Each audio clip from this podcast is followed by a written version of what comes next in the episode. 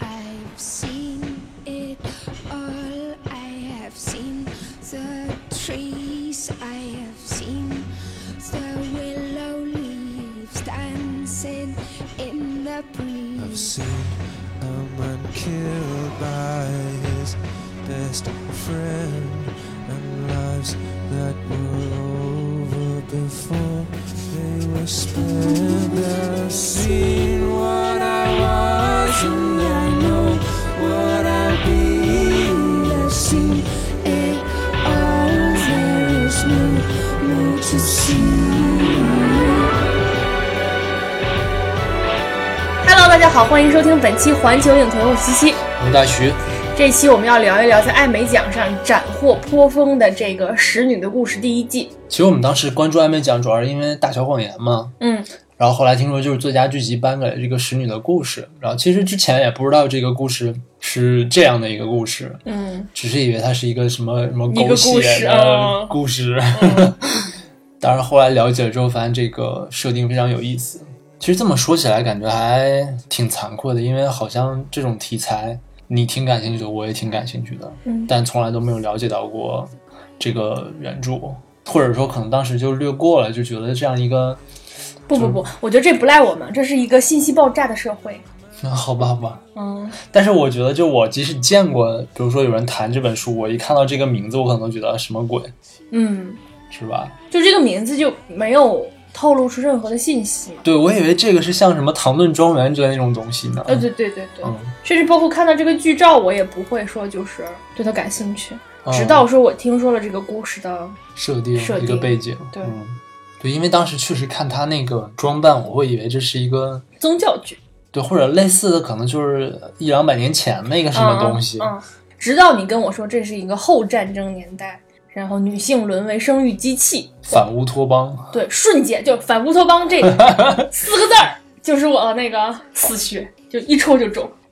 首先，这部剧在艾美奖上获得了剧情那个类别的最佳剧集，这是最大的奖项。然后还有最佳导演、最佳编剧也是这部，哦，是吗？嗯，就拿全了嘛。最佳女主也是，最佳女配也是，以及最佳客串。因为客这串女演员是吧？对对对嗯因为这是一部女性大戏嘛，所以就是基本上女女性能拿的奖都拿了，然后里面男人的戏份都比较少嘛，所以也就没有什么斩获。啊，当然就是我觉得我在这里有必要说一点，就是它不完全是一个女性题材的，对，它涉及了政治、宗教，嗯，其实更多的是关于一个集权社会，对，而不是说一个就是女光是女权受压抑的像这样一个社会。对，这个剧它是有一个原著的，原著是呃玛格丽特·埃特伍德，她是加拿大人。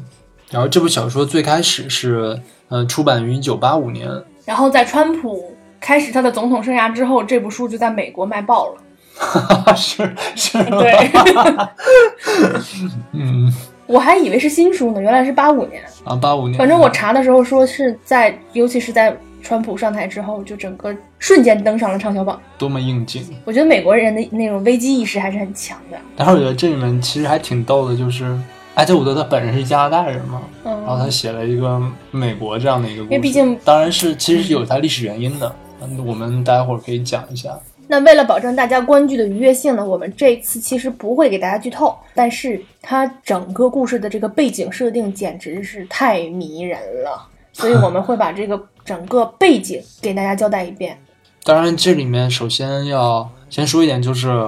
我跟七七都都没有看过原著，嗯所以说我们了解的这些还是呃基于剧集，我知道一点点，嗯，原著和这个剧不太一样的东西。比如说原著里面有一个呃女主的母亲这样一个角色，啊是吗？嗯，她的母亲是一个就是上一辈的那种女权斗士，嗯，然后其实她想表达的是，呃，女主是在享受了这些人的那种呃社会运动的果实之后，反而不知道感恩，会觉得她母亲过于偏激。哦，然后他经历一个这样的事情，对对对哦，然后好像是因为当时改编的时候，好像是原著原原著作者觉得现在美国的它的这个女权运动的状况非常好，嗯嗯大家也不会再去敌视女权的这些行为，所以就是这种呃观念以及人物设置有点过时，所以就删掉了。还有原著里面是没有黑人角色的嘛？对对对，是嗯，嗯、制片方觉得就是，嗯，如果在这部剧的篇幅里面再去展现这个，嗯、种族冲突的话，可能是有点费劲，所以就整个把这个种族冲突问题就抹掉了。其实好像他这个书出版的时候，很多有一些少数族裔的呃评论评论人，他们就说这个还是很很极端的，因为他当时书里面设定是把整个呃黑人族裔等等，然后直接相当于是设定在一个保留地里面。嗯，就和就和那印第安人是一样的嘛。对，然后所以说当时有很多嗯、呃黑人的评论员，他们就觉得相当于他们整个泯灭了一个就是黑人在这个小说这个当中斗争的这样一个努所做的努力。我觉得就是这就有点矫情了。但是我觉得，就是你把整个黑人就直接放在一个保留地里面的话，就是他们是被迫害的一方嘛。对他是被迫害的地方，但同时你也是相当于是没有在他们身上浪费笔墨嘛。就是我是觉得，就是作者写东西他会考虑一个，就比如说剧情走向的合理性。对，说的对对。其实就是我觉得，是合理的。我觉得是，我觉得没有什么特别大的问题。嗯对，就是你肯定是首先是，我先来种种族问题，先把种族冲突解决了，才会去我们民族内部再去欺压。哦，对，我觉得是特别的 make sense 的。当然这，这是书里面的内容，就如果大家感兴趣的话，也可以去看一下这本书。那我们现在就来开始给大家讲一下整个剧的它这个这个背景设定。嗯，首先最重要的一点就是生育率低下，不健康的婴儿非常的多，啊，就基是本上下生来就会死，对对对是环境污染导致的。对，然后环境污染，然后核辐射。哦，对，这这这一部小说好像是一直被放在科幻题材。啊，对，科幻题材这个其实当时也是有很多的争论，嗯，其实我觉得它不科幻。但是它的设定其实是在一个科幻的基础上的一个设定，虽然它这里面当然没有涉及到那些比较科幻的元素，科技嗯嗯嗯反正就是，嗯、人类在多少年之后，几十年之后，都不是几十年，它是一个近哦，近科幻。嗯，对。最开始设定的是二零零五年，哦，嗯，那我们已经平安度过了。呵呵 呵，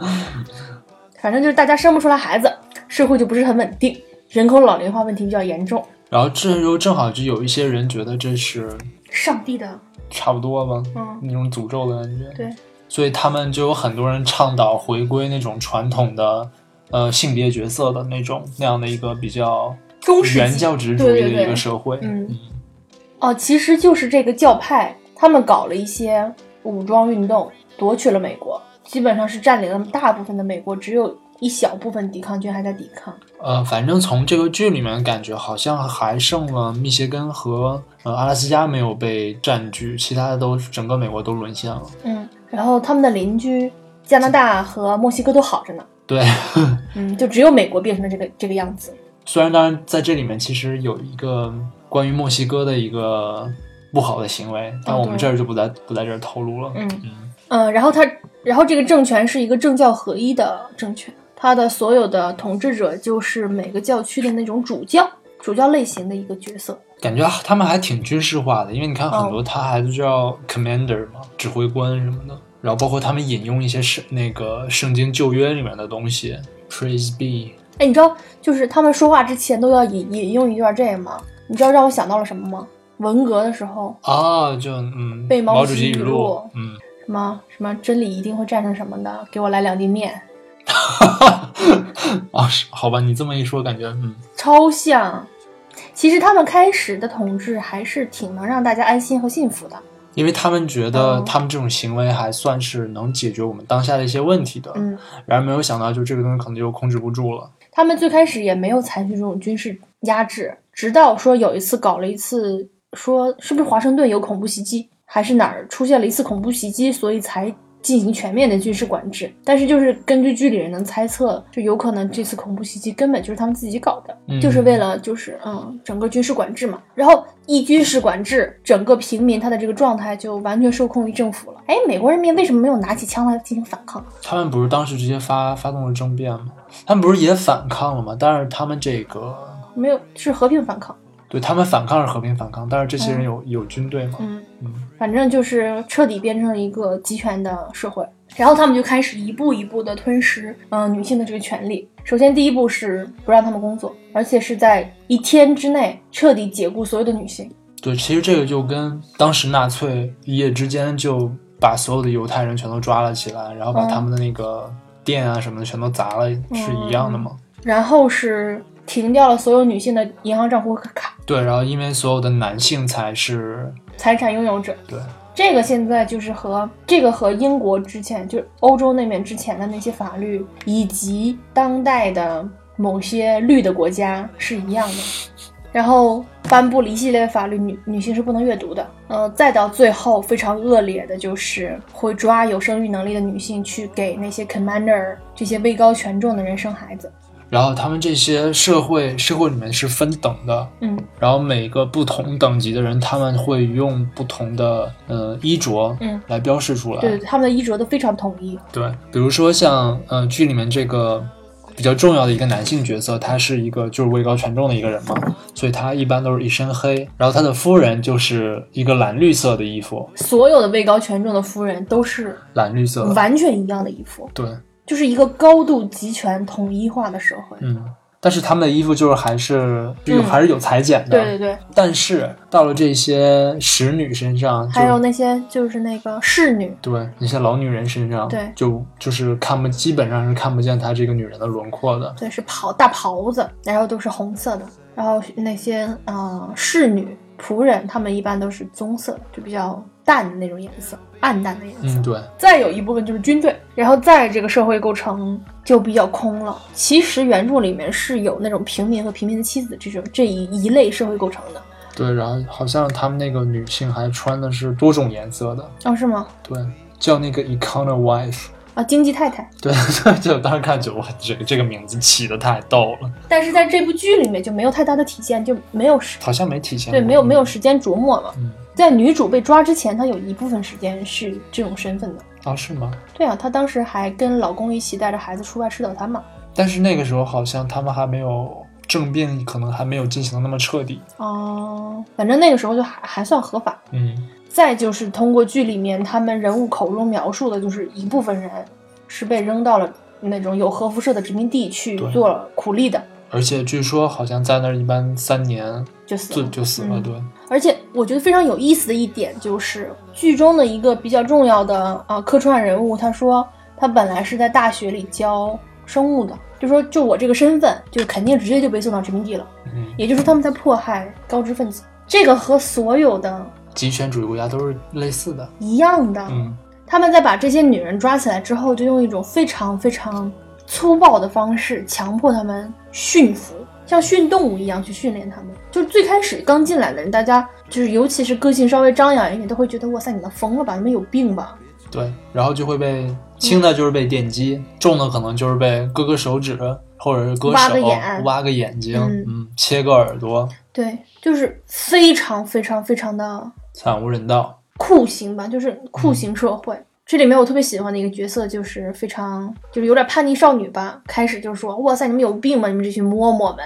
珍妮是吗？啊，对被挖眼的那个对。然后里面的嬷嬷就是那种容嬷嬷那种就感觉，特别像，然后也像就是中世纪时候那个时候的那个修道院嬷嬷，就看来这种恶毒的中年妇女的表现方式都是一样的，为什么就没有一种恶毒的中年老年老男人的一贯的表演方式呢？好像没有这一类人。我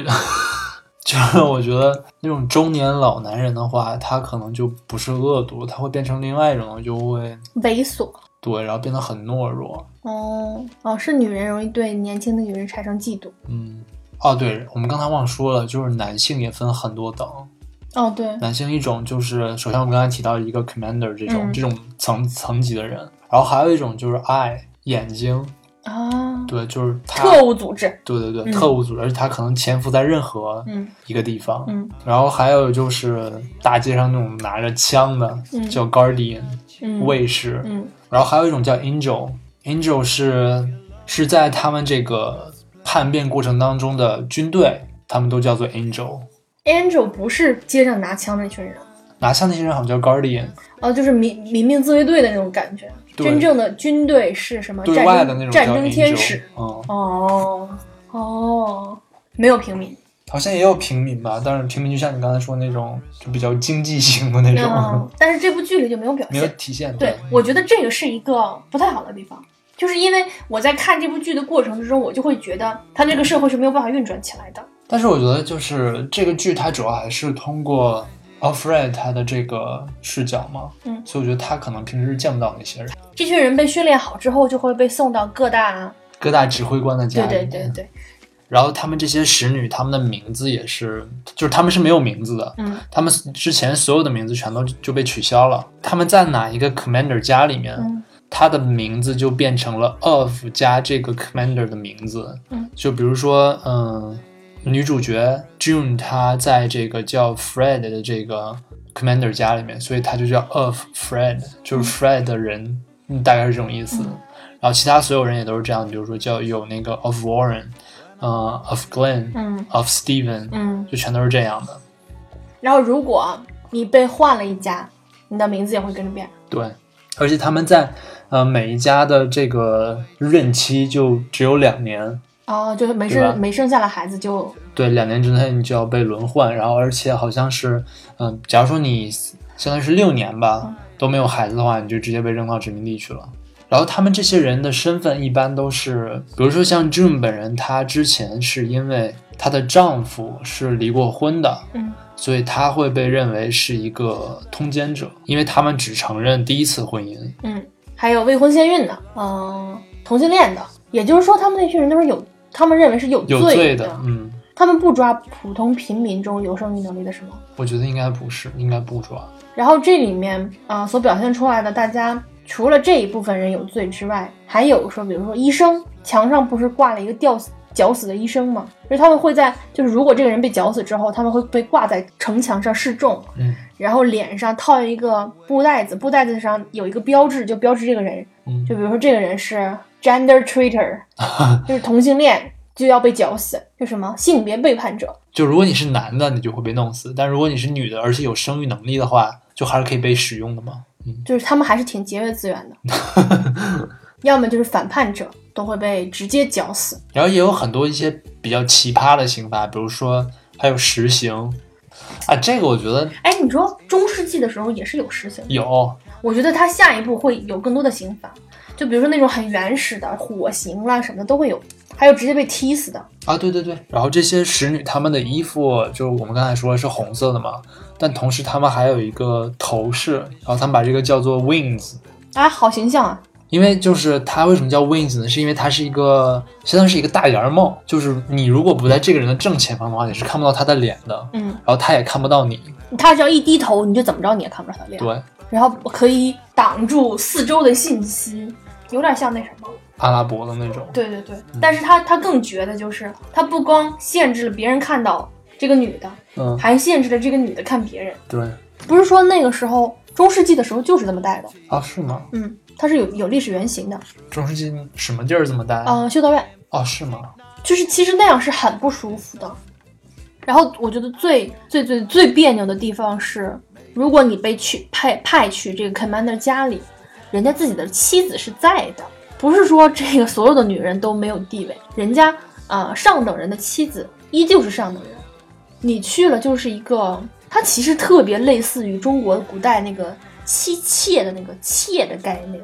就是你在这个家里是一个奴婢一样，是没有地位的。你要遵从这个主母，她是对你有那种生杀大权的，倒也没有说杀的地步了，反正是她可以决定怎么对你。是，但是同时也有一个很奇怪的点，就是他们那个 ceremony 应该是、啊哦，对，这个是更变态的一点，对，就是他们为了保持这个东西的神圣性，以及他们心中的那种合法性，然后他们就从圣经上截取了一段原文，就是说你要在我的什么膝下，我的腿下，什么为雅各生下孩子还是怎样，嗯，然后他们就搞了一个，呃，对，还有一段儿就是他们在商量我们要管这个叫什么，他们当时说把这个那两个人本来说的叫 act，叫行为嘛，嗯，然后后来说，嗯，就这个词感觉选的不太好，然后最后又说，嗯，叫 ceremony 吧，嗯，叫一个仪式，嗯，所以每个月在这个使女容易受精的这几天，她就要躺在这一个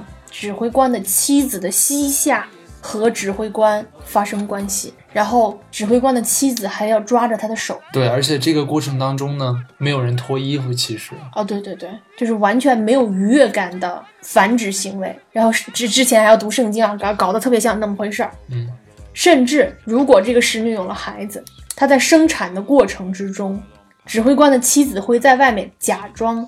自己也在生产。还会叫啊，然后旁边的人都会说：“哎呀，加油，努力，呼吸就是。”然后当真正孩子就是生生出来的那一刻，使女依旧要坐在指挥官妻子的腿下，然后让这个孩子也从这个指挥官妻子的两腿之间被拽出来，有一种是他生的感觉。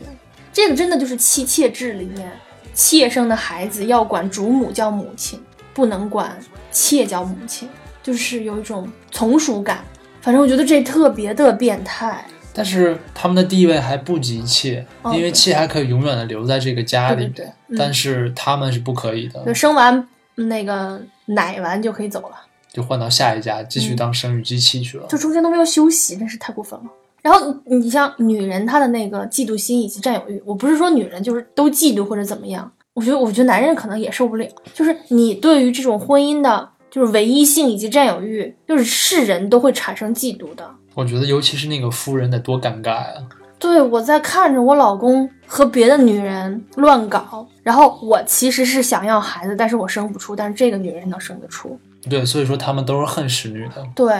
然后都说他们是什么荡妇啊之类的。就所有人全都其实都在骂使女。对，然后再就是这群夫人们，她们对于孩子的那种渴求程度，也让我觉得很很不可思议。就是其实就随着社会的开放，其实对孩子这件事情应该是逐逐渐的，就是非常的自在了嘛。就是我生不出那就生不出嘛，或者说那没有孩子就没有孩子嘛。但是在这里面不是，生殖是可能是因为当时的生育生育环境，可能是因为当时的生生育环境以及生殖压力太大，所以人们才会把这这件事情看得那么重要。所以那群夫人就想要孩子，都想要疯了，尤其是这个 Fred 他的这个老婆，嗯，她是真的是，嗯，但是我觉得还有很很大一部分原因是因为他们这个原教旨的教义的问题，就是他们还是相信女德的最基本是生育，所以说就即使他们的这个使女不能帮他们生孩子的话，他们可能也会把这种这种责任会加就是强加到自己身上，觉得这是自己对的对一些问题。对对对，这里面就完全没有说说男人是对，就他们这里面就包括你是不能说男人是没有没有生生育能力的，对，嗯就只有一切问题一定都是女对人对对的对，，只有不孕的女人，没有不孕的男人。对但是从常识来说，大家都是喝一样的污染是不可能的。所以说，如果一个使女连续三次碰见不孕不育的这种 commander，她就完了。所以说在这里面还有一个比较有趣的事情就是。就是有一些夫人会安排她的使女跟别的男人发生关系嗯来生孩子，多么可笑！我觉得那些 commander 也是心知肚明的可能也没有那么明。就比如说像 Fred 还问了啊，啊，那是谁的孩子？然后 June 说啊是你的孩子的时候，就嗯还挺开心的。对，但是我觉得就是好像也没有对他们来说，这个孩子是谁的也没有那么重要了。对，就是好像孩子对他们来说就是一个政治和宗教工具的，嗯，这部剧的女主不是因为就是，呃，她老公是二婚，所以她是算是一个通奸者，所以被抓起来的嘛。但在这个社会里面，如果出现这种情况，男人是没有罪的，他只是说他的原配妻子才是他的妻子，所以只有女主自己会被送到那个会被认为是有罪的吧。对对对嗯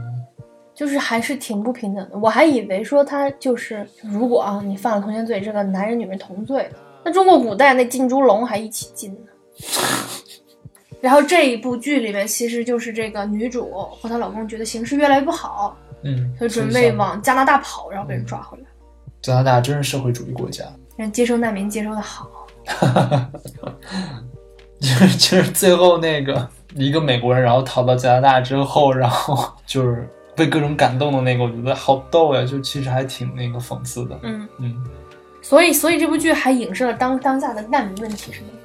哦，因为我当时看他那个弄得还挺逗的，包括他那个门，就虽然是个配景，上面还写的那个，呃，We support refugees，嗯。我觉得挺然逗后的。就是我觉得就是他拍的还挺那个的，说说啊，你看这个，啊、这是你的给你的衣服，啊，这是给你的现金过渡用的，对这是一张啊、打车卡、公交卡，嗯，这是什么食食品券儿，对对对，这个是买药的，我嗯，就觉得就是考虑的特别周到，还挺好的，真是社会主义国家。就跟我们一样是社会主义国家哟。对嗯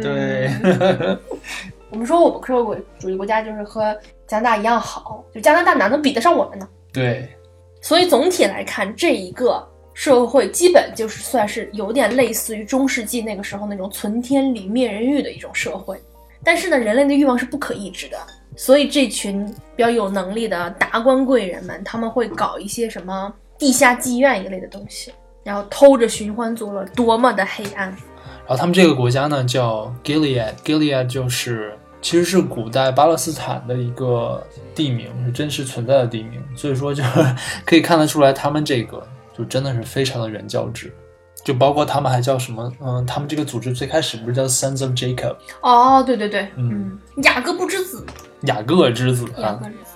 在剧里面有一个比较重要的客串角色，他呢其实是一个比较顽强的反反抗的人。他们那个反抗的群体叫 Mayday 是吧？就没带一堆，嗯，然后是 Mayday 算是线人吧，就是他们那个组织里面吧。他本身是一个本来是大学里的教授，然后因为有生生育能力被抓过来了，然后他本身又是同性恋，嗯，所以在他们发现了他为这个 Mayday 工作之后呢，把他抓起来了，把他的那个同性同性恋情人也抓起来了。嗯，然后因为他的情人没有生育能力，所以直接就被处死了。他呢就被实行了割礼。我觉得割礼我觉得啊，还不是，对对对，这不应该叫礼，割刑行吗？就反正就阉了。宫刑，就是我不知道大家有对于女性的这个宫刑有多么了解，我不知道这部剧里面它这个宫刑和非洲的那些某些部落里的宫刑一不一样。基本上来说是就是割掉女性在性交过程中能产生快感的一切器官，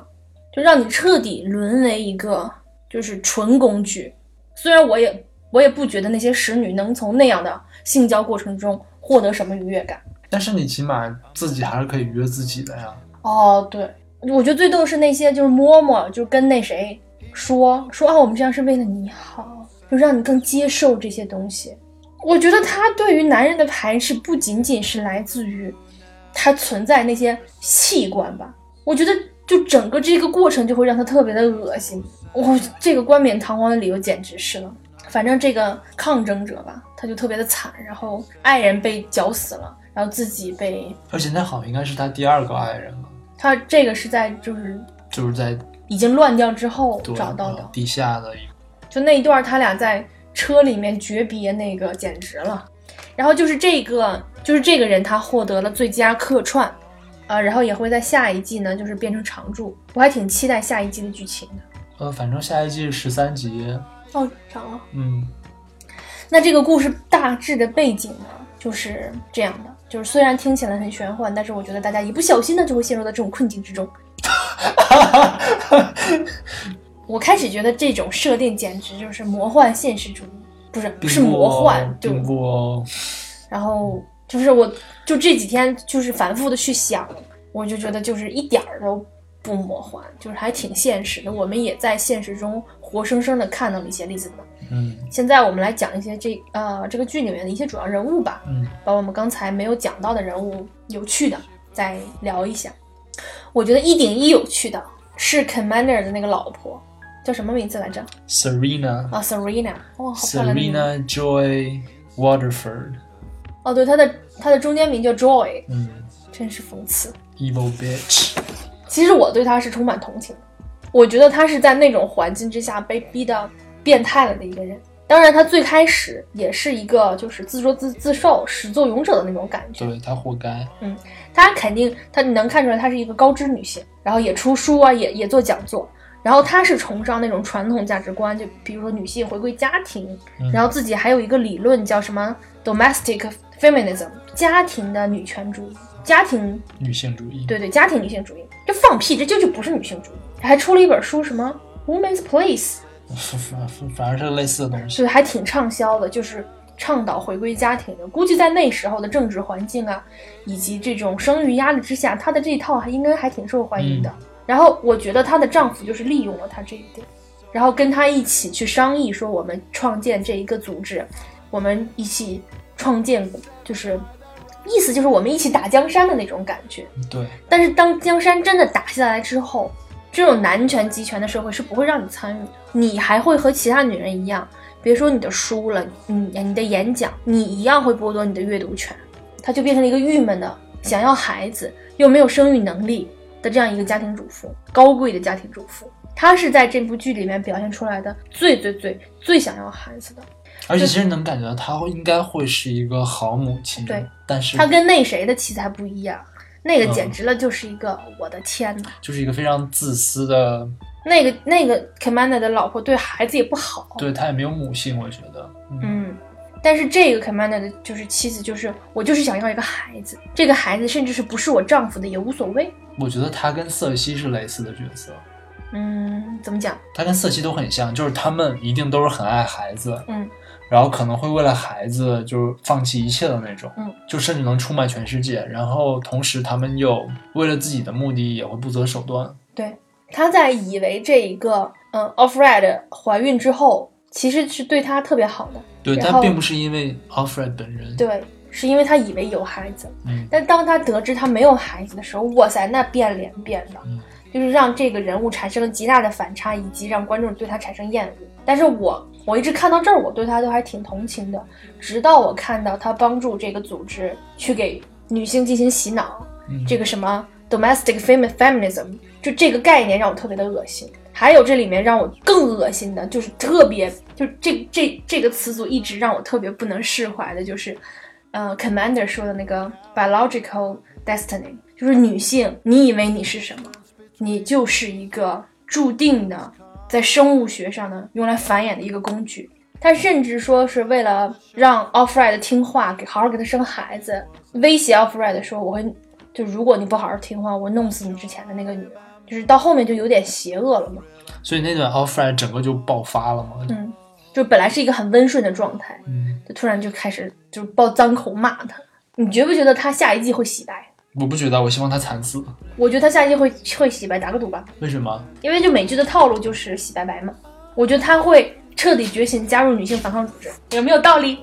因为我很喜欢这个角色，因为这个角色是我觉得在这部剧里面长得最好看。什么人呀？ 那就哎颜值颜颜狗狗了， 就他的那种高贵的气质吧，是真的是在的。他非常像那个《绝望主妇》里面那个平时头发头发都不会乱的那个，那叫什么来着？布利吗？还是叫什么？就我一直是对这种角色还挺痴迷的，什么角色就？头发都不会乱的 那种，短发吗？就是嗯，就生活油头发。生活的一丝不苟的那种。那对于这个呃 Serena 这个角色，你还有什么补充的吗他就是一个 evil c word。 ？Count 对啊、有什么不能说的呢我作为男性，你最好不要说。 ？OK，还有一个比较有趣的角色是 Commander 家的这个司机，嗯，然后他叫 Nick。是一个混血小帅哥。对他的背景其实非常牛逼的，他是他是安东尼·明格拉的儿子，倒二代，对，安东尼·明格拉就是原来英国电影学院的院长。Anyways，然后就是他这个角色呢，是一个挺让人捉摸不透的角色，嗯，就你不知道他是正方还是反方。我觉得他，我觉得他还，我觉得他还挺正的，是吧？哦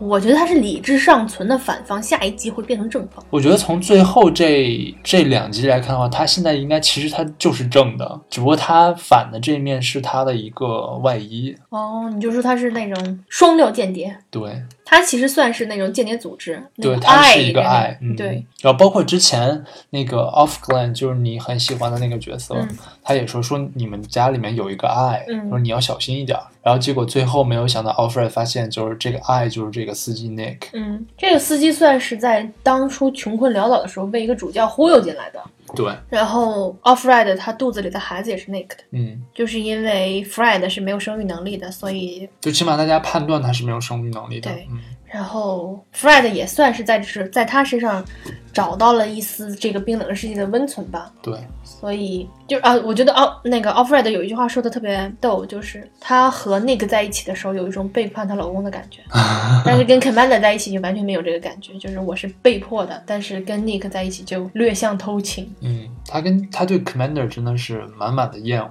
就跟他吻了一下，然后把牙都刷出血了。对对对，那个 Commander 我开始还还以为他是个好人呢，我以为我以为不是，我以为他是一个内心稍微柔软一点的人，但是我真是没有想到，包括他对待他妻子的方式也让我很他就是一个嗯、呃很虚伪，然后又很天真的那种，水性又杨非花常的男人，骄傲的一个自以为是的人。对，也喜新厌旧。嗯，其实说句实话，Alfred 真的没有 Serena 好看。就是以传统眼光肯定是这样的。对，但是就是你呢，就爱哪敌新欢，多么优雅高贵的旧爱也不敌新欢。这里面还有一个特别出挑的角色，就是嗯，叫 Janine，她本来是就是我之前说的那个未婚先孕的特别叛逆的一个女孩。然后进了那个什么管教所呢，就被挖了一只眼睛，然后就有点整个人就疯疯癫癫了。因为他被电电刑了嘛，对，然后又被挖眼睛，还被当众荡妇羞辱。嗯，他们有一个类似于互助会的一个活动，就是你说你过往的一些特别痛苦的事情，然后本来是这种形式应该是大家帮你排解、安慰你，结果呃，当真内说了他之前被强奸的一个就这样一个经历之后，然后默默说这是谁的错？所有的人都指着真内说是你的错，是你的错，是你的错。我就这一段简直震撼到我了，对，所以说他是一个厌女的社会嘛，就和现在中国社会一样，就是女孩受害是你的错。直男癌。嗯，唉，尤其是当女人有直男癌的时候，才是最吓人的。对，这个我特别不能理解。就是你没有办法从你的同胞、你的同性那里得到任何的支持，反而是一种踩踏。嗯，我觉得是因为一部分女性可以从这个方面得到优越感，为什么？就是她们会觉得你是不干净的，我是干净的。哪里干净了呀？就是毕竟还有那种不洁的这种传统观念嘛。然后这女孩疯疯癫癫之后呢，在她被送进了一个 commander 的家里的时候，她那个时候叫 off 什么呀？ Of Warren，啊 o f f r i n 他就相信他的 commander 爱上了他，然后还要跟他私奔，嗯，这肯定是那个 commander 的平时去跟他偷情，在 ceremony 之外的时候跟他发生关系的时候跟他巧言花言巧语的，嗯，但是他就信了，所以当他帮 commander 生下孩子的时候还挺高兴的，就说我们会成为一家人，他就偷偷跟 Offred 说我们会成为一家人，然后。呃，他会带着我私奔，带着我和孩子。当他真的就是哺乳期结束，被踢出这个家门，送到另外一家之后，他就有点受不了了，就跑到原来的家里，把自己的孩子偷出来，然后站在桥上就要自尽。然后他们那儿其实的法律里面还是有，就是说，哦、你不能跟这个使女产生这种关除系， ceremony 之外的，对。嗯然后这个也成为他们党内肃清的一个把柄吧。然后他们就利用这一个把这个主教给搞倒了。 ，com- 嗯也是一个 commander。对对对，嗯，不光是搞倒了吧，还把他的手给锯了嘛。哦对对对。嗯，然后我当时其实实以为要给他做阉割，啊我也是这么以为的，结果居然把手锯了，可能锯的是右手。锯的是左手啊。哦，嗯不不重要了，我也不知道那只手。 指内因为就是叫什么伤害嗯伤害孩子，所以也、也判了重罪。实行，对，但是最后呢，就是一个，这这这是一个高潮点，大家自己看。嗯，反正就是我就是当时我眼泪哗哗的下呀。就反正第九集跟第十集看的我就是有点要心跳过速了一样。嗯，就是我觉得这部剧它好的地方，就是我开始真的以为大家就除了这几个比较有反抗意识的女性之外，其他人都是比较麻木的、比较顺从的。但是最后两集就看到大家其实，在内心都是有反抗意识的，然后女性之间也逐渐形成了互助。嗯，对，就是那种女性崛起的力量让我特别的感动。但是我觉得，就是理智一点来说，我觉得这个社会它是不会稳定的，因为对，就包括他们的统治阶级，其实都不相信自己他们在实行的这些东西，他们还是只是在做给外人看而已对。嗯，然后还有一个相对重要的角色就是 Alfred，就是 June 他，嗯、之前的一个同性恋朋友 Moira，嗯、他也被抓来做了使女，虽然他曾经是一个所谓的 gender traitor，嗯，然后其实最开始的时候，他是一个相对还理智而且非常镇定的一个人，嗯，而且他当时是搞社会运动嘛，嗯就是好就是组织大家进行游行。嗯，因为他当他也是曾经的这个 LGBTQ 群体的一员之一嘛，所以说他可能这种，嗯、这种寻求平等的意识会相对高一些。然后所以说当，当 Alfred 本人还比较温顺的时候，Moira 这个人他就非常的反抗意识就很嗯强，然后想方设法逃走。哦，对他们之前有一段对话，嗯就是在女性的所有的卡和银行账户被停掉的时候，嗯，在他们家中发生啊，的对一段他跟那个 Luke 有一段对话，对，就是当他们被停掉之后，就两个女性都很焦虑嘛。然后 Luke 回家之后，他们就说是什么啊？现在你老婆的钱都是你的了。然后 Luke 就是 Luke，其实算是一个好男人了。嗯，但他还是会从男性的角度去去说什么，哎呀，你别担心，我会照顾你的。然后我觉得女主肯定会觉得特别暖心的，就是包括我，就是就反抗意识不强，就是我当时听了也也会觉得这是一个非常好的老公。但是当时，嗯、他叫什么名字啊？ ，Moira，但是当时 Moira 马上就反应出来说，你照顾他，就我明明明明不需要你们对来我啊照顾我们不需要你照顾，你怎么这么自大呢？但是我觉得这就是对的，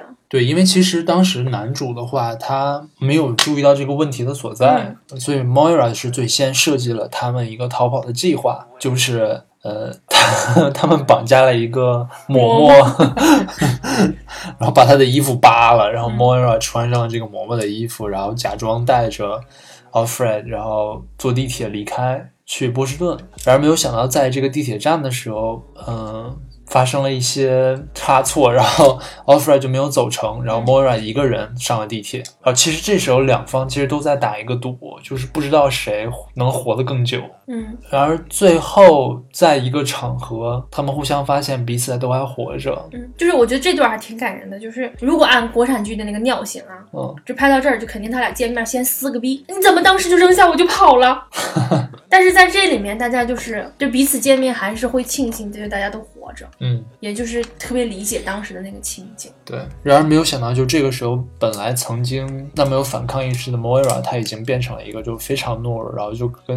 行 Alfred 尸说走肉一对，样就是说他们让你做什么你就做什么，你就不要反抗。就意思是多活两年就得了。对，然而这个时候的 Alfred 已经变得非常的有反抗意识嗯了，然后就说你当时跟我说你要跟我一起找到我的女儿，然后为什么你现在就只说是我一个人要找到我的女儿？就是说你曾经曾经那个你哪儿去了？这种感嗯觉，我觉得 Alfred 他的一个转变的一个很重要的地方，来自于那个被实行宫刑的女孩。嗯就他被呃拖走了，然后他也知道了发生在他身上的事情之后，然后就整个人好像勇敢了一些，对，也坚定了要进行反叛。嗯。然后后来通过 Alfred 这么一说，Mora 后来也算是又变得坚强了起来，得到了一个好的结果。嗯。可怜的 Alfred 还在水深火热之中，那最后呢，我们再看一下我们的第一主角 Alfred，就是从呃我的概念里面，她不是一个美女，外表不重要啊，对对对，就是这就是能看出我为什么要提这个，我就觉得这个是嗯，美国那边就是电视剧行业，不管是电视剧行业还是什么行业，它的这个先进性，就是它的审美不单一，嗯。你不一定要非要凭借自己的美貌才能得到演员这样一个正常的工作，就是你有表达欲，你有表演的欲望，你就能成为一个演员，这个本身就是很很正确的一件事情。嗯那这个扯远了，我们再回到 Alfred 这个人物的身上，她就是跟她老公认识之后，她老公离婚了，跟她在一起嘛，然后他们两个也有孩子，然后当情况变得不太好之后，他们就开始想逃到加拿大，然后被抓回来，期间也有崩溃过，也有想放弃过，但是最后还是有一些信念吧支撑她支撑下来。第一个是内心的那种自我意识以及反抗的欲望，再就是她要救她的孩子，然后她又知道了她老公还活着，就是而且她要知道她自己不是孤单的。对，一切的一切都是支撑着她活下去，所以我觉得她下一季会成为这一个女性反抗的一个领袖。对，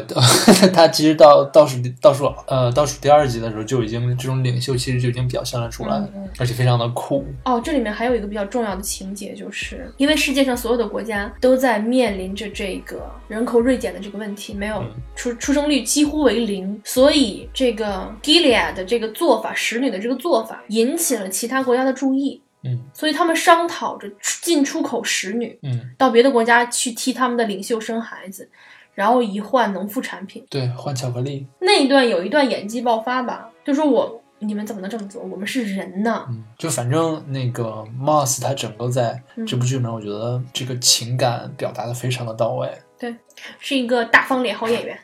干嘛呀？ 没有，就是我觉得我的审美越也越来越被禁锢。啊，我不觉得审美它应该是越来越宽泛的吗？我觉得我我就是回国这几年，就审美越来越狭隘，是吗？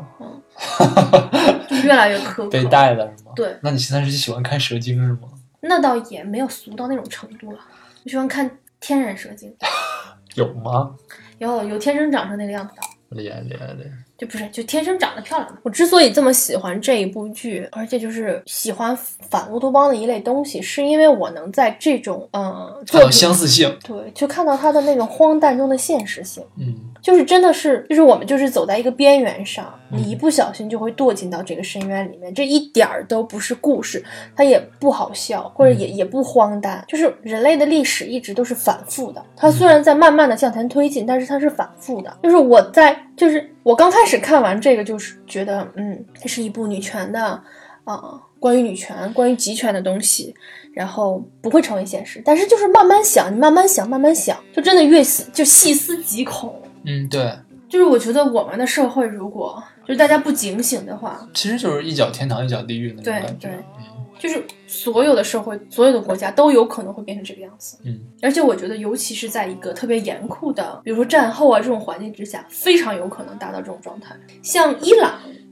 嗯，当年不就是从一个西化开放的社会变成现在这个样子吗？但是伊朗其实现在也还相对开放，相对嗯嗯，但是也是从那几十年的女性牺牲的那种痛苦之中，慢慢才走出来。嗯那他这部，那他这部剧其实是从很多历史事件中吸取的灵感的。对，大勋，你来给大家就是科普一下这些宗教的阵痛期。其实我最开始也并不知道，就是说这个剧它是有很多历史原型的，因为虽然能看到一些，但是并不能看到所有。嗯，因为我们毕竟还算生活在一个宽松的环境里面，有些人类的罪行我们是想不到的。对，或者没有人告诉我们。嗯然后玛格丽特·艾特伍德，她之前因为她是在呃哈佛大学读读博士还是读什么的时候，然后她就对那个新英格兰的那种文化，她是有一些惊奇的地方。然后包括她也从她，比如说她祖母那一辈，然后说一些当时呃新英格兰他们这个清教徒的一些事情。然后其实呃清教徒他们当时在新英格兰的确是一个比较嗯。所谓传统的这样一个社会，因为他们当时也是女性是呃没有财产的所有权，而且女性是以非常顾家的那种，呃，而且女性不能在教会发言。更别提有选举权了。对，肯定没有选举权，这是嗯不用想的。而且他们当时清教徒还有专门研究巫女的这一类人，哦不是而当且时他烧们死了对很多烧死也烧死了很多人。然后，所以就是包括现在还有很多，就是从这个当中也可以看到很多，呃，美国的这个文化当中还带了这些东西，比如说有一些恐怖片什么的，还会拍一些有跟巫女有关的东西。而且当时清教徒从英国然后漂洋过海来到美国之后，他们是想建立一个。呃，差不多是一个政教合一的国家，哦，是吗？对，然后后来因为就是他们的子孙可能就是渐渐的上教会的人就少了，所以说这个就相当于是流产了。但是还有很多呃遗留下来的东西是在美国的现在的社会当中还是能看得见的。所以说，我觉得当时玛格丽特她也是对比加拿大跟美国，还是能看到一些美国这边稍微更深一点的那种厌女的情绪。然后其实还有一些原型的话，我是在看这个时候，我想到了那个之前看的一个片子，就是那个《费洛米娜》。嗯然后她当时就是她在爱尔兰嘛，这个女人她在爱尔兰，然后呃，她是因为未婚生下了一个孩子，所以她被天主教会抓去，然后做那个劳教。然后她的孩子在三岁的时候被卖掉了，被教会卖掉了。虽然当时教会的是说她被收养了，但实际上是卖掉了，而且卖到了美国。嗯然后当然后这个费洛米娜这个故事讲的其实就是她呃千里寻子的这样一个故事。然后其实从这里面也可以看出来，就是说这个当时所谓的这个抹大拉收容所，其实是坑害了很多氏族少女的。呃，之所以叫抹大拉，大家肯定都知道，就是这是源于那个圣经里面那个莫德拉的玛利亚。对，就是一个传说中的妓女。虽然她是不是妓女，这个有待考证。然后据说像这种抹大拉收容所最后一个关闭是在一九九六年。 What？对，而且据说是在就是这个英联邦前英联邦国家里面都有，不只是爱尔兰，包括呃英国、加拿大、澳大利亚全都有过。所以就是你想想，这个还是挺恐怖的不是加拿大也有过啊？啊、也有过，但是可能这个历史可能或者短一说可点能没有那么嗯短，那么没有那么长，那么黑暗一些。但是当时我看到这个一九九六年的时候，我还是挺震惊的。虽然这一条当时在我在维基百科上看它是呃缺少可靠来源的，但是肯定也是嗯就不是空穴来风。就肯定是大家觉得这段历史很丢脸，就刻意的隐藏一下。的确是很丢脸，这也太嗯过分了。就是人家好好的孩子就给卖了，而且是教会组织卖掉了，我觉得在当时的道德环境之下，就这个才是对的事情，是吗？对，就是因为这些人是不洁的女人，所以她们是没有资格抚养的。然后当时呢，美国的环境又比较好，所以我把她们送到美国又怎样？而且这个在类似的就是，因为我们这个剧里面就是 Alfred Alfred 他的那个女儿就被相当于是被掳走了嘛，嗯被掳走之后，然后被别人养了嘛。然后在澳大利亚和加拿大之前也有这样的，就是他们会抢那个原住民的孩子，然后强迫他们被白人收养。那我再给你讲一个我国发生的两千年左右的故事。嗯，就是在湖南邵阳，当地的政市政府还是那个呢孤儿院会去抢一些没有合法身份的孩子，或者说是身份没有那么有有一点灰色，比如说什么样的啊，未婚先孕的肯定是，嗯，但是你结了婚，当时就法律观念还是比较薄弱嘛，就是有些地方比较，就是有些地方比较重视婚礼，就是我这婚礼办了，我结婚证还没领，这种情况下生的孩子，也不算。对，也是灰色的嘛。还有二胎，当时二胎没有开放嘛，嗯超生的，以及通过合法手段领养的，以及通过非法手段领养的孩子，嗯，这些孩子会被抢走，送到发达国家去收养。每个孩子的售价三千美元，也是走收养途径，不是说卖孩子哟，我只是收一些手续费而已。嗯，这件事情闹得很大，几百个受受害家庭，然后大家告了好多年，才一直告到了中央，把这件事情解决掉，该该判刑的判刑，但是有很多已经被卖掉的孩子就已经找不回来了。到二零零一年最后结的案，哪年开始告的？也是九几年，五六年的时间好像是，哎，那为什么现在才知道？不是早就知道了的，哦就是你知道大家都是健忘的哦，我记错时间了，二零一一年结的案。对啊，我觉得这个嗯更 make sense 一些。哈哈哈，Can you believe that？哦，对，就在这个邵阳案里面，家长是可以通过自己的努力拼凑赎金的，可以把孩子赎回去。我靠！就我都我都不知道这究竟是更恶劣呢，还是更仁慈。然后今年你知道这件事情为什么被翻出来了吗？嗯是因为各大官媒发了一条文章，说湖南邵阳有一个吴妈乡，一百多名孩子没有母亲。报纸在呼吁这些母亲回归家庭，回去照顾那些孩子。然而，这些母亲为什么离开家，他们并没有报道。这些母亲有可能是被骗过来结婚，有可能直接是被拐过来结婚。然后，我们的官媒在不管不顾的倡导回归家庭，说那个乡是一个非常非常有名的好吃懒做、家暴一个非常盛行的这样一个地方。这是谁说的呢？官媒说的你说好吃懒做和家暴吗？啊。当然是被网友翻出来的了。也就是说，这件事情一点儿都不魔幻，就真的会有人抢你的孩子哟。其实我觉得，就有的时候大家会说，就是我们中国发生很多奇怪的事情，是因为没有所谓没有信仰、没有宗教。但是你想想，他们即使当时有宗教、有信仰的话，他们也是非常恐怖的。然后就包括当时清教徒，他们认为，嗯，就是夏娃的那个原罪，其实就展现了这个女性女性的原罪就是你身为女人就是有罪的。对，就是包括就是就是他们认为女性就是呃软弱的，然后他们就是有那种招撒旦的体质嗯，就像中国说女人为阴嘛。哦，嗯嗯，然后他们也认为就是女人只有嗯帮助他们的丈夫完成他们的使命，然后他们才是一个好女人。对我觉得这种原教旨的这种宗教还是真的很可怕，哎，我觉得不光是原教旨吧，就是宗教都有它的问题。也不是。嗯，我是觉得人类社会发展就是一个男权逐渐淡化的过程。不啊，我们最开始是母权社会，啊对对，就是从父系社会开始。嗯你中国就算我们说说说我们没有宗教，嗯，但是中国有没有传宗接代这个说法？有，但是现在也在弱化嘛。哦有，我今天我今天就在查资料的时候看到一个人说啊、大家都说外外国人都说我们中国是没有宗教的，但是我不这样认为。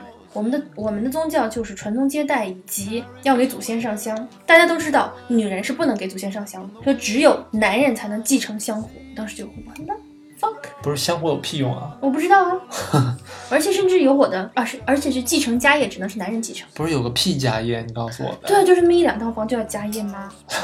甚至我的女性朋友也会这样觉得，说自己是女孩儿，所以无法继承家业。我嗯，我不太能理解，真的、嗯，这种人见一个怼一个。没有用的。他会觉得你我是我疯子我啊不！会怼，我会问他为什么，我会一直问为什么，然后他就是问到他自己觉得就自己没有办法解释，就会开始思考，没有用的， 我觉得没有用的。好 吧？我在努力的为这个社会的发展贡献一份力，我觉得很多人他们是就是非常彻底的被洗脑。就不想去思辨的，他们不会去想。哦，对，就是有人是拒绝自愿的这个事，对，然后其实还有一个很有意思的事情，其实是在我们之前讲过的，就我们在毕业会考那期讲过的罗马尼亚当时的一些黑暗的历史。来，七七给大家重复一下。 不能叫黑暗的历史，那个叫我们在进行社会主义探索过程中的弯路。给你鼓掌，大家都是在进行勇敢的实验。练练练。就当时罗马尼亚的领导人认为，对当时我国的一些领导人也是这么认为的，哎，就是罗马尼亚当时领导人认为人多力量大，对，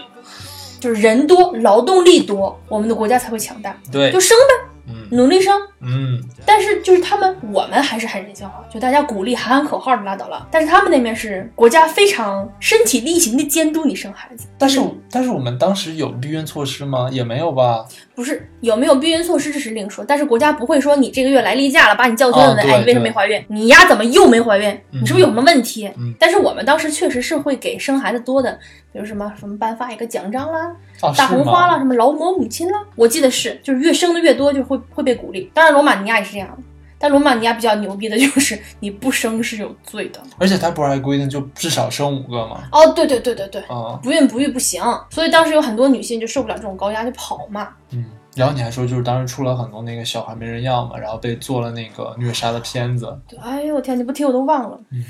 当时呢，就是因为很多女人都跑了嘛，所以国家就会收养这群孩子，而且就包括他们，比如说生五个、十个，他们的国家的生产力根本就没有达到这个状态，所以是养不了孩子的。当这个社会主义国家是存在的时候，当然国家会有福利院，嗯，去收留了这群孩子，然后这群孩子在这个福利院里并没有得到很好的对待，所以他们的智力发育很缓慢。那小孩的智力发育是一定要得到外部刺激才会得到发展的，如果他们没有得到很好的照顾，没有身体接触，没有这种情感接触的话，他们的智力会停留在某一阶段。当然，这个是后话。当这个政权被推翻了，这群孩子没有人照顾了，然后他们的智力又没有达到正常人的水平的时候，他们怎么办？他们一定会被社会上的某些人去利用。所以那个时候，罗马尼亚非常非常非常大的一个丑闻，就是一些拍摄色情行业的地下那种电影产业，就会买或者是抢这群孩子，然后他们不会，就是你单纯去拍一个 A 片儿啊，或者是卖去做妓女，这都是非常非常非常好的待遇了。有很大一部分孩子是被拿来拍那种虐杀啦、性虐的那种片子。哇塞，我就不想去回忆这个东西了。嗯，我当时查这段资料的时候，就是非常的震惊。哦我今年知道了好多黑暗的东西啊。嗯节目关了吧， 以后就不会知道了。就是每次看到这种新闻的时候，我都觉得算了，来颗流星砸死我们吧，就人类不配活下去。三体人快来 吧！对对对，就降临派。烈烈烈，我今天刷微博的时候，就看到一个副教授，一个女性副教授，然后就在那儿评论说，啊、我们现在为什么说我们中国女权做的不好呢？女女性主义做的不好呢？我觉得做的挺好的呀。我们反正在我所认识的人之中，没有人会因为性别受到歧视。反正就是里里外外的意思就是，嗯，如果你在这个社会上感受到了歧视，是因为你不够优秀。我觉得这这是一个没有走上社会过的女性的容比较容易产生的一个想法。我当年在学校里的时候也是这么觉得的，但是当年呢，我们的这个性别差异情况确实是比现在要好。但是当我真正的走上社会之后，我就会发现其实。并不是这么回事儿，就是还是我以往的论调，就如果你在获得同样的东西的时候，女性要比男性付出更多的努力，那就是不平等。对啊，然后因为就今天他说的这一个，然后我突然就想到要查一下这个全球性别差异报告，基本上就算是一个比较权威的全球的这一个。男女平等情况的排名，然后我非常我我大概知道中国这两年的名次是往下掉的，啊是吗？对，然后，但是我查完之后发现，中国从二零一一年的全球一百四十四名里面排名排名六十一，到了二零一七年排名一百，一百四十四个国家，我们排名一百，但这里面有没有就是它参数的变化？没有。当然了，全球也在二零一七年第一次产生了全球性的倒退，但是只倒退了一点点，中国是大规模倒退，尤其尤其是在二胎开放以后。说一下整个的数据吧，二零一一年我们六十一名。二零一二年和二零一三年我们都是六十九名，二零一四年我们是八十七名，二零一五年我们是九十一名。到二胎开放的二零一六年我们是九十九名，然后今年我们是一百名。我们最瞧不起的印度排名一百零八。当然，中国的这个主要参数还是被新生儿出生率的男女极大差异拉下去的。哦，中国是全世界男女新生儿出生比里面男女差异最大， 就是那些女婴儿都去哪儿了呢？这个，我想大不家是生那么多男孩儿的话，继承香火、拜祖先、继承家业，但是如果没有同样多的女人的话，不就断子绝孙了吗？你这个他们不会考虑那个问题，他们觉得自己的儿子一定会找到老婆的，屌丝。列列列列列，哦，对，还有，虽然在全球女性花在照顾家庭上的时间都是普遍高于男性的，甚至在瑞典啊这种国家也是高于男性的，但是在中国，女性花在照顾家庭等无薪酬工作上的时间是百分之四十四点六，而男性只有百分之十八点九。然后我们在二胎开放以后呢，也在不停的呼吁回归家庭，这和 domestic Feminism feminism 不谋而合，让我毛骨悚然。就还是为了政治利益吗？对，就是现在我们虽然鼓鼓励生育二胎，但是教育资源以及照顾婴幼儿的这个资源还是不足，所以会鼓励女性回到家庭去照顾这一批孩子。那前一段时间协和的那个虐童案，你关注了吗？协和携程吧？啊，对，对对，携 程啊，说成协和了，人家大医院怎么会这样呢？ 那携携程也算大公司吗？是吧？对，你说在里面的员工怎么着也算是精英阶层吧？嗯，那就不知道了，可能吧。人家程序员。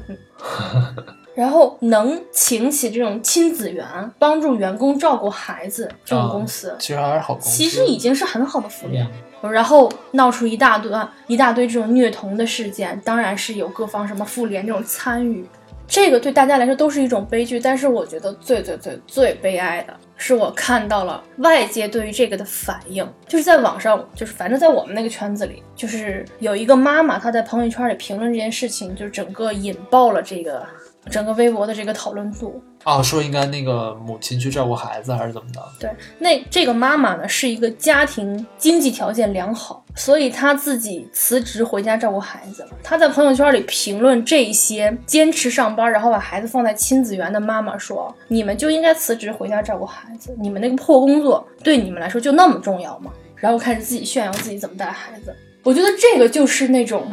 超越了这种性别歧视之外的一种阶级歧视，就和这电视剧里面这群贵妇在歧视平民、歧视这些使女一样，就是他们拥有别人没有拥拥有的资源，然后还在去指责别人的行为。其实我觉得，对于一个一对年轻的夫妻，就是如果你不是本地人，你在你不是家庭特别有钱，就是父母能提供特别大的帮助，你只靠自己打拼，那两个人的工作就都是非常重要的。我觉得，嗯，就是这个你说的这个人，他的问题不只是就是所谓的这种阶级优越感，他是分不清好坏，分不清正义跟邪恶。这个虐童的话，他跟你那些其他的母亲没有任何关系，这是你虐童的那些人的问题。你怎么不去看，就是为什么会出现虐童这样的问题，而是去说啊，这个母亲为什么没有照顾孩子啊？他他的心里面，他的逻辑就是会出现虐童，就是因为母亲没有尽责吗？对，就我觉得这只能说就是三观不正。嗯，就是没有自己的事业，在家都憋出毛病了。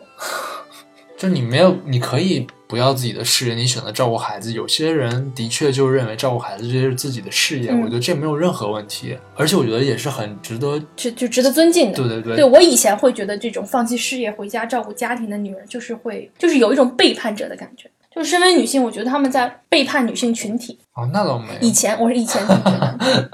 那你觉得，如果一个我觉得男性选择回归家庭了，你会觉得对，就就就是这个问题嘛。啊因为我当时会觉得，就是家里这些事情还挺简单的，就是你们就是在逃避而已，你们就是放弃自己一个经济独立女性的独立性。但是我后来切实的体会到，就是整个操持家里这件事太他妈难了，比上班难多了。就是自从你养了两只猫吗？啊、自从自己 住养了两只猫之后，我觉得这个心都快碎成瓣儿瓣儿了。当然，就是你刚才问的，如果一个男性的话，如果我站在几年之前还在歧视家庭，不是歧视，好吧，是有点点歧视的那个立场的话，我我反思一下，我当时如果我听到这件事情，我会觉得这个男人做的很棒。对啊，那这其实对，这这就是歧视啊。对。当然，我现在的思想还是得到了一定的提升的。就我觉得这真挺不能理解，就是分不清分不清正义跟邪恶，然后在那儿狂秀优越感，这个嗯，你就是内心空虚的表现嘛。就是我觉得，就是就算女性回归家庭去照顾孩子什么的，一定要给自己找到一个精神的支撑，你才不会空虚到这种程度。就是比如说听听我们的节目啦，大家一起成长嘛。这部片子因为不光讲了关于女性的这一个，呃，在这种危急情况下她的这一个权利的问题，它也给我们展示了这种集权社会下的一些共有的迫害状态。我不知道这词儿这么讲对不对，但是就是在这里面可以看到，就比如说对于高级知识分子的迫害，就肯定是第一步洗脑的话，第一步肯定是因为这这个些人是不可洗脑、不可挽救的。对焚书坑儒，这肯定都是这嗯样开始的。就包括我最近因为一直在看《红色高棉》的一些东西，就如果就在那个时候嘛，如果你被发现是医生啊，或者是知识分子啊、老师啊，就会被直接被干掉。就是不管你就你你身为这些身份，你就已经是有罪的了。所以就在这里面，就是就提醒我们，就如果社会产生变革，有一些比较大的动荡的话，就是号召知识分子们一定要在第一时间保住自己和自己家人的命，不要有侥幸心理。逃亡主义，对，就是先跑了看看嘛，就是在跑能跑得掉的时候赶紧跑。这些是对国外的那个不太稳定的那些政权国家的人说的，就是希望大家如果会外语的话，翻译给他们。啊，对对对、嗯，就是和我们国家没有什么关系，我们这么稳定和谐发展是吧？对，你看我们现在还能用 VPN，对不对？其实啊，我觉得就是看这个剧，最让我震动的地方就是会想到一些很似曾相识的东西，嗯或者说会或是不是一种自己心里惧怕的一些东西。嗯其实我之前有一个香港的同学，然后他呢，他们家就是在九六年的时候选择了移民加拿大。嗯然后当时他说完这个时间点，我立刻就反应到了，就是因为他们当时怕，嗯，嗯九七年发生一些事情，所以他们当时移民了。所以当时我心里是觉得，我靠，就一种特别瞧不起的那种感当觉。时还是小粉红嘛。对嗯，我现在也挺粉红的，但是我我不是那样的，我现在淡粉了。 三文鱼色是吗？对，当时还是有点厌粉。然后，当然我看这个就是《使女的故事》的时候，就是呃，Alfred 他说了一句话嘛，就是说，其实我们当时都看到了一些类似于苗头的这些东西，但是我们当时都没有反应得到。然后等我们想跑的时候，已经太晚了。所以突然之间，我又感觉可以理解那个香港同学他们当时家庭的那种选择，嗯，就是选就择是未知，对未知的恐惧。对，嗯，哎，你觉得中国这个呃男女差距报告退到多少名我就可以跑了？要一百一，我是不是就可以跑了？ 哎你看印度一百零八，我一百一还不跑，我早死呢。是啊，嗯印度都到那儿，嗯，就是等我当我们排名掉比印度还低的时候，就是我该想一想的时候了。对你就可以去那个呃印度寻求政治避难了， 哦，有道 理。对吧？啊，嗯对，今年那个美国它的排名也掉了一名，全球四十九。他居然只掉了一名啊！ 我还以为川普上台怎么也要掉个十几名的好像掉了一点点。来吧，抒发一下你对川普的这个啊，没什么不满无所谓情绪。 川普刚来中国，啊。但是其实我觉得，就是整个全球往下掉，跟川普肯定是有关系的。有关系对，哦、好像也跟就是比如说呃，全球的女性领导人的这个比例。到美国这么大个国家，到现在都没有个女总统，就是你看美国，其实他在很多方面还是很保守的。嗯，其实英国在排名在十几，美国在四十几。就是就差很多。嗯嗯，就是我觉得他那种清教徒的那些东西还是有遗存。嗯，哎，你猜哪个国家常年霸占第一？让我猜一猜啊，嗯是第三世界国家吗？当然不是，哦，当然这个国家有什反么正存在感是吗？嗯，你往北猜吧。北欧吗？对，就北欧那圈儿。芬兰、挪威啊、 No 丹麦啊、 No 瑞典啊 No，那北面儿冰岛啊，就这个破破了产的国家。那也是北欧五国嘛。嗯但是他们就是嗯，都排在前几。肯定的呀，嗯天堂。来吧，我们说说川普上台之后的一些来说，就是为什么这个剧我觉得会获得这么大的成功，肯定是因为政治环境有关系。对对，对我之前是一直不知道川普说了什么，我只看到了一些非常情绪化的东西。就是非常浅的言论，哦，他的浅的言论，就是没有让我觉得那么冒犯的言论。直到你哦今天跟我说了那些，来跟大家说说吧。哦，其实我觉得就是川普为什么能得到这么广泛的大家的宣传和关注，其实就是因为首先他是大嘴巴，嗯对吧？然后再就是他曾经是一个就是所谓的 TV personality。还有就是很有意思的一点，就是他上任第一天嘛，然后全国甚至世界范围内爆发这个女性游行嘛，而且当时 DC Washington DC 发生的这个游行是 DC 有史以来单日游行人数最多的一次，五十万嘛。然后其实主要是因为他对，首先他，我个人认为，其实很多人都认为，就是他有一些比较严重的厌女情节，嗯，就是他是觉得女性还是低等的，然后同时你知道很多有这种情绪的人不觉得自己是，啊啊，他觉得自己这种思想是高尚的，认为女性是需要保护的。但其实这是厌女情节。嗯对，然后再就是体现在他对堕胎政策的一些东西。嗯，然后堕胎，我觉得这个还是有必要说的，因为这个剧它首先其实就跟呃生育是有很大关系嗯的。然后川普他在堕胎这个政策上面，他就是一直在推行，就是让堕胎政策收紧嘛。然后但是就即使美国它有嗯。一边儿是 pro choice，一边儿是 pro life，pro life 就是支持呃更严格的堕胎政策的这些人，他们即使不支持堕胎，他们也从来没有想办法去惩罚女性。然而，川普在呃这个推行这个堕胎政策的时候呢，就说有一次说了一句话，就是说，嗯、如果堕胎政策变成违法的话，那么我们就可以惩罚女性。所以这个其实当时引发了一个轩然大波，就是大家认为女性她不应该是一个被惩罚的对象，她可能是无论怎样她都是一个受害者。那你觉得你作为一个女性，你是什么感受？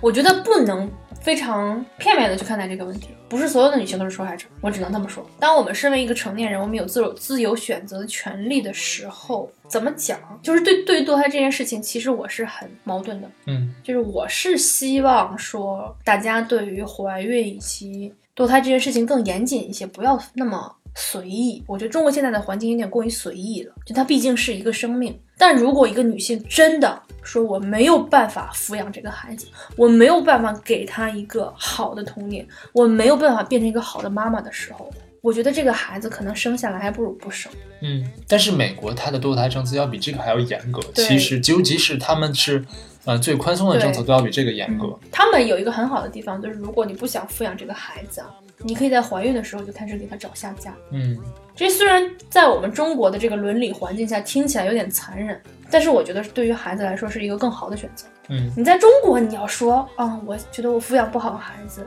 我要不现在给他找养父母吧？哇塞，唾沫星子淹死你！所以就是你说惩不惩罚女性这个问题呢？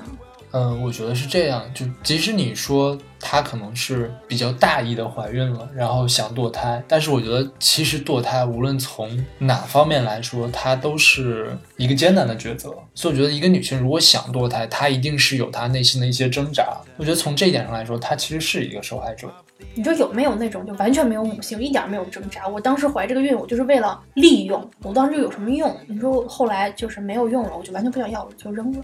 有，肯定有这种不太极端正常的对对，但是 我觉得，我觉得只极端是不能。我觉得只有这种人是需要被惩罚的，其他都是受害者。对，但是这种你又很难判定。对，但是就无论怎样，就是你这一句话是不应该从一个这样身份的人、地位的人嗯说出口的。对嗯其实我说，其实说的不对，就是任何人都不能不能把这种这这句话说出口。这就是政治不正确。就不光是政治不正确，就是你这么想，我觉得他都是不对的。然后当然，其实还有就是更著名的，就是他说的那句什么 “grab them by the pussy”。嗯，而且他说这句话的时候是在他老婆怀着孕的时候，like what the fuck？就是他还只是在他老婆怀孕的时候说了这句话而已。你不知道孕期的出轨率有多高吗？我不知道他有没有实质出轨啊，他就是打打嘴炮什么的，不能说无哦可以伤大雅是吗？ No no no，就是这个这话不能这么说。反正都是某种程度上犯罪，他可能稍微轻一点点。总之，反正我对他这个人物的话，就我承认你说的，就比如说希拉里，他有很多很多问题，但是希拉里绝对不是站在女权这面儿的，她不在意任何一个全体的这个权益。嗯，我觉得嗯我觉得对啊，就是其实在我心里面，希拉里一直就是有点反人类。这什么， 我靠，太可怕了。对他在我心里面是一个非常冷血、非常嗯那什么的政客。就是我觉得其实是这样，其实就是因为你觉得希拉里是个职业政客，而川普是一个比较业余的政对客，对，就是老老觉得川普川普还有点热乎气儿。我能理解那种心态，但是我宁可希望一个专业的政客，即使他内心真的是冷血的，你相信他但会是做出正确的选择？对就可以。哎，就像这部剧里面那个，剧透一下啊，嗯那个墨西哥女总统，她是一个专业的政客，对，他这我做能理解。我也能理解。我觉得她是做出对于她国家有利的这个决定，嗯，然后是会伤她，在她为了国家的时候，她会伤害另外一个群体的利益。嗯，对，那其实我们今天想拓展的东西到这儿就差不多了。反正经过最近几个月，嗯，我是彻底变成了一个可以大声的说出来自己是一个女权主义者，因为我以前还是属于比较温和的那种，会说什么我是一个平权主义者啦，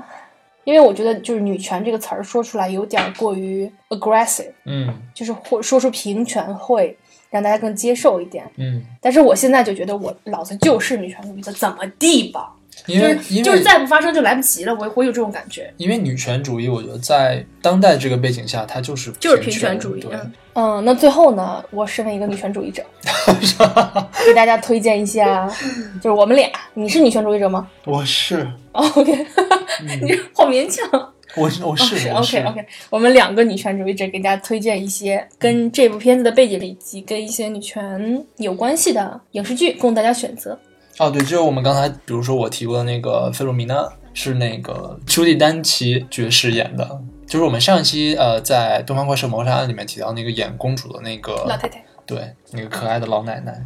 就是讲那个天主教卖孩子，然后他找孩子的故事。对 OK，然后呢，我觉得，呃，一部给我很大启发的片子就是《我在伊朗长大》啊、然后它也有同名的这个漫画书。漫画，对，它开始是个漫画，咧咧咧，就是一个在当年，呃，伊朗宗教变革之后逃出来的一个女孩儿，她写的基本上是和这部片子是一样的。嗯，就是本来他们是一个非常开放的、非常呃西化的这样一个社会，突然变成了需要戴头巾啊，然后女性连开车都不能开啊这种一个情况。哎，其实你这个突然让我想到，就是比如说像《灿烂千阳》，这也算吧？灿烂千阳是从好变坏吗？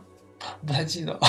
我记得不是，你灿烂千阳应该是一直都处在一个非常恶劣的情况，但是灿烂千千阳确实是一个女性题材以及女权主义的这样一个作品，嗯，对，就是灿烂千阳也是一部很好的催泪小说。嗯，而且好吧里面有有有我很喜欢的女性互助，就如果没有看过的赶紧看，就是我们会把这些东西呢都列在音频下面的文稿你里。列吧。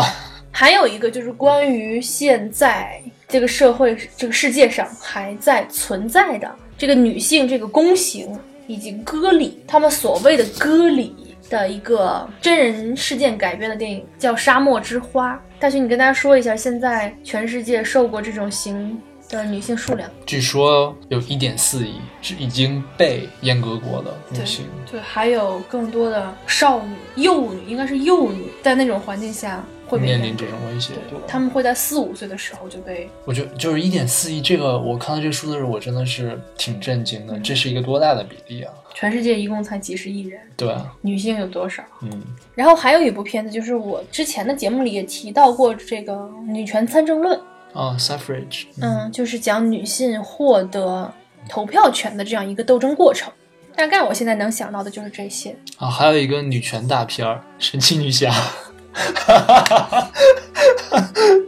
好笑吗？好笑。呵呵，嗯我一直觉得那部片子是伪女权，然后之前讲这部片子的时候被骂了个呃狗血淋头。虽然我现在也不服气啊，但是欢迎讨论，无所谓。行，那如果大家对这这些片子感兴趣，想知道这些片子的名字啊，以及这些书的名字，可以在我们这个音频下面的文稿里面找到。当然，神奇女侠我是不会写在里面的啊。如果大家有什么推荐给我们的话，欢迎大家留言给我们。嗯 OK，那我们今天这期节目就到这里结束啦，我们下次见，拜拜拜。拜。 you have seen. You can't always with you on your own little screen. The light and the dark, the big and the small. Just keep in mind you need no more control. You see what you get, and you know what you be. You see it all there is left to see.